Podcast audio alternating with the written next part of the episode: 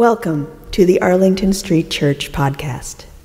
Founded in 1729, Arlington Street continues today as a gathering place for progressive people of faith in the greater Boston area and beyond. We are located at the corner of Arlington and Boylston Streets, across from the Public Garden in Boston, Massachusetts. Please visit ascboston.org for more information about this historic Unitarian Universalist congregation. Arlington Street Church, gathered in love and service for justice and peace. These are the lessons of Hanukkah. When the night seems impenetrable, that is the time to strike a match. When we feel the poorest, that is the time to make a gift. It's up to us to do our part for the miracle. There are many ways to tell the story of this holiday. One is a story of oppression and war and victory, as told in the books of the Maccabees. That's the one I know. But did you know that that story isn't even in the Hebrew Bible? Judaism had been systematically and brutally crushed by the iron fist of Rome. The rabbis were writing in a period of similar revolts against Rome, but they were not happy with the Maccabean approach. The Maccabees, who, in seeking to win political independence for their people, sought to toughen the Jewish people and turn Judea into a rocky fortress. Instead, the rabbis believed that spiritual power would prevail. The power not of rock, but of water, fluid and soft from moment to moment, and yet irresistible over the long run. Spiritual power, they said, was the only thing that had ever brought them to true victory and the only thing that ever would. And so the story in the Jewish scriptures focuses on just one thing that small cruet of sanctified oil. The rabbis gave us a holy metaphor. That tiny bit of oil symbolized the last irreducible minimum of spiritual light, still there, even in the worst moments of apathy and idolatry and war. Just like that, the rabbis diverted attention from the national liberation movement and refocused attention toward a miracle toward the spiritual meaning of the light that burned for eight days and was not consumed. Even the tiniest amount of light, they said, can be magnified into an infinite supply of spiritual riches. It's right there in the Talmud, enshrined in the Jewish tradition, a story of faith in the face of fear. Rabbi Arthur Waskow suggests that the conflict is never really between Maccabee and rabbi, between political and spiritual. The real conflict is between surrendering to the darkness and choosing to act to light a new way. We need both action and contemplation. He writes By the 25th of every lunar month, the moon has gone into exile. The nights are dark and getting darker. This month, we're close to that moment of the winter solstice when the sun is also in exile. The day is at its shortest, the night at its longest. This is the darkest moment of the year the moment when it's easiest to believe that the light will never return. the moment it is easiest to feel despair. In the words of American poet William Stafford, the darkness around us is deep. Maybe the darkness within us is deep. At the very moment we find ourselves driven to the precipice in grave danger of tipping over into despair, this is the commandment. The Hanukkah story tells us to light the candles. The holy lamp, it turns out, is a metaphor. The Hanukkah miracle is not about military might, not even about oil, but about faith.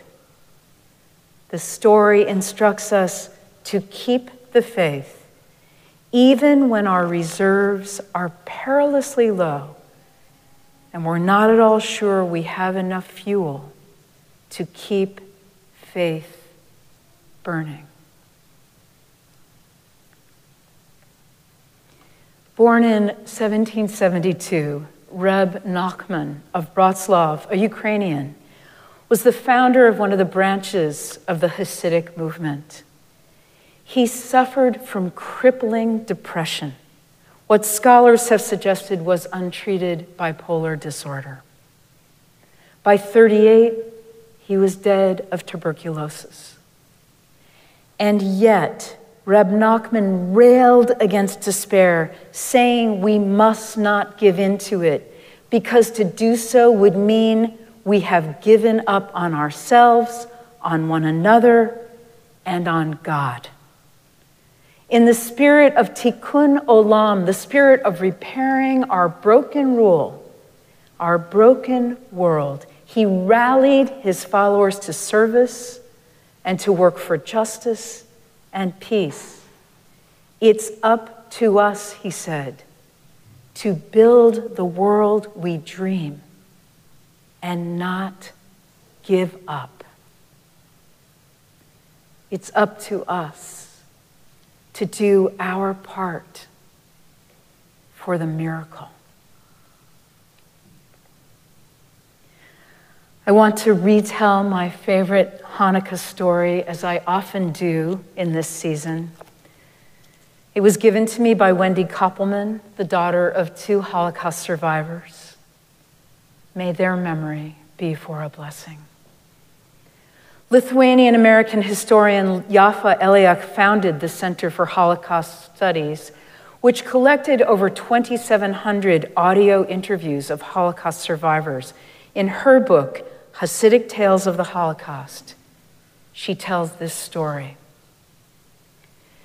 When Hanukkah came to Bergen Belsen, a wooden clog, the shoe of one of the inmates, became a Hanukkah strings pulled from a concentration camp uniform, a wick, and the black camp shoe polish, pure oil. The living skeletons assembled to participate in the kindling of the Hanukkah lights. Rabbi Israel Spira, the rabbi of Bluzhov, lit the first, lit the first candle and chanted the first two blessings in his pleasant voice. The festive melody was filled with sorrow and pain. When he was about to recite the third blessing, he stopped, turned his head, and looked around as if he were searching for something. But immediately he turned his face back to the quivering small light and in a strong, reassuring, comforting voice chanted the third blessing Blessed art thou, our God of the universe, King, who has kept us alive and has preserved us and enabled us to reach this season. Among the people present at the kindling of the lights was a Mr. Zamiachkowski, a political leader from Poland. He was a clever, sincere person with a passion for discussing religion and faith and truth. And as soon as the rabbi of Bluzhov had finished the ceremony of kindling the lights, Zamyachkowski elbowed his way to the rabbi and said, Spira, you are a wise and honest person. I can understand your need to light Hanukkah candles in these wretched times. I can even understand the historical note of the second blessing, who wroughtest miracles for our fathers in days of old at this season. But the fact that you recited the third blessing is beyond me. How can you thank God and say, Blessed art thou, O Lord our God, King of the universe, who has kept us alive and has preserved us and enabled us to reach this season? How could you say it when thousands of living Jewish skeletons are standing in the shadows of the Hanukkah light and millions more are being massacred? For this you are thankful to God? For this you praise the Lord? This you call keeping us alive? Zamyachkowski, you are a hundred percent right, answered the rabbi. When I reached the third blessing, I also hesitated and asked myself, what should I do with this blessing? I turned my head in order to ask the rabbi of Zaner and other distinguished rabbis who were standing near me if indeed I should recite the blessing. But just as I was turning my head, I noticed that behind me a throng was standing, a large crowd of living Jews, their faces expressing faith and devotion as they were listening to the rite of the kindling of the Hanukkah light. I said to myself, if God, blessed be He, has such a nation that at times like these, when during the lighting of the Hanukkah nights, death is looking from every corner, if despite all that they stand in throngs and with devotion, listening to the Hanukkah blessing, who wrought us miracles in days of old at this season, if indeed I was blessed to see such a people with so much faith and fervor, then I am under a special obligation to recite the third blessing. Some years after liberation, the rabbi of Bluzhov, now residing in Brooklyn, New York, received regards from Mr. Zamyachkowski. Zamyachkowski said that the answer he gave him that dark Hanukkah night in Bergen-Belsen had stayed with him ever since and was a constant source of inspiration during hard and troubled times.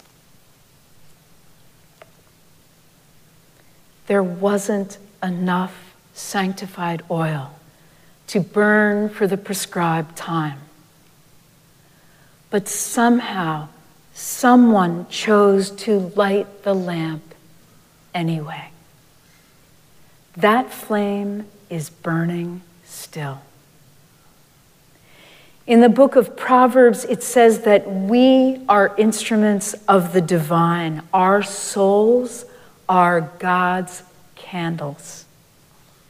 It's up to us to be the light and bring the light to a world gone dark.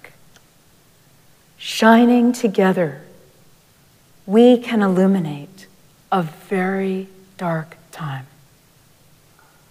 And that takes practice, spiritual practice. Rabbi Rachel Barenblat writes, that's what authentic spiritual life asks of us. That's what this season asks of us to bear the light and to shine in the darkness. It's up to us to do our part for the miracle.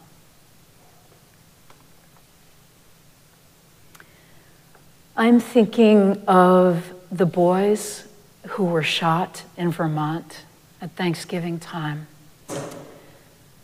Tahseen, Kinnan, and Hisham are here in the States attending college. They grew up together in Ramallah in the West Bank. They were visiting Hisham's uncle Rich in Burlington when they went out for an evening walk. Two blocks away, a neighbor came down his porch steps and shot them. The Price family was watching TV when the news about the shooting came on. I don't understand what's going on, Rich's eight year old son said. Neither do I, said Rich. The three boys were speaking a mix of English and Arabic. Two of them were wearing keffiyeh, their traditional Palestinian scarf. One of them is now paralyzed from the chest down. The shooting may and may not have been a hate crime. But what I want to lift up this morning, and here comes Hanukkah. What I want to lift up is that as a reporter was interviewing Rich Price in his kitchen, and the Price's family's UCC minister was visiting the boys in the hospital, there was a knock at the front door. It was the local rabbi who had come with food and support, a light in the darkness. Beloved spiritual companions, on Thursday night, the festival of Hanukkah began with one tiny light in the darkness. Now the light is growing, each night of Hanukkah brighter than the night before, each candle a beacon of faith. When the night seems impenetrable, that is the time to strike a match. When we feel the poorest, that is the time to make a gift. It's up to us to do our part for the miracle. Amen.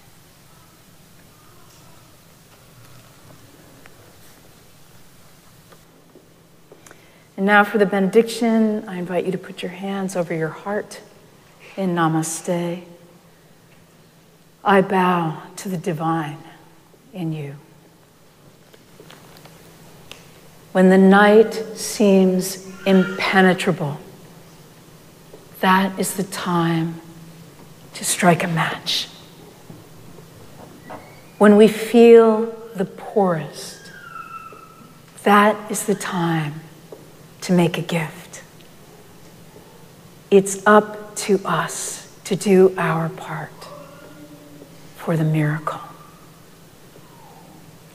Let us keep this faith, beloveds, and pass it on. The service begins when the service ends. Bless your hearts. I love you. Amen.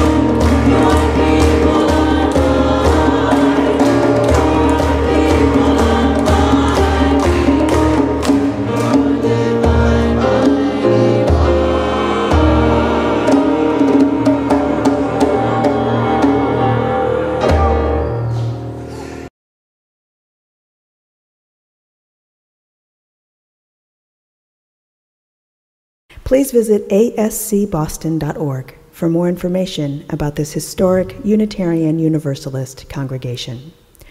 Arlington Street Church, gathered in love and service for justice and peace.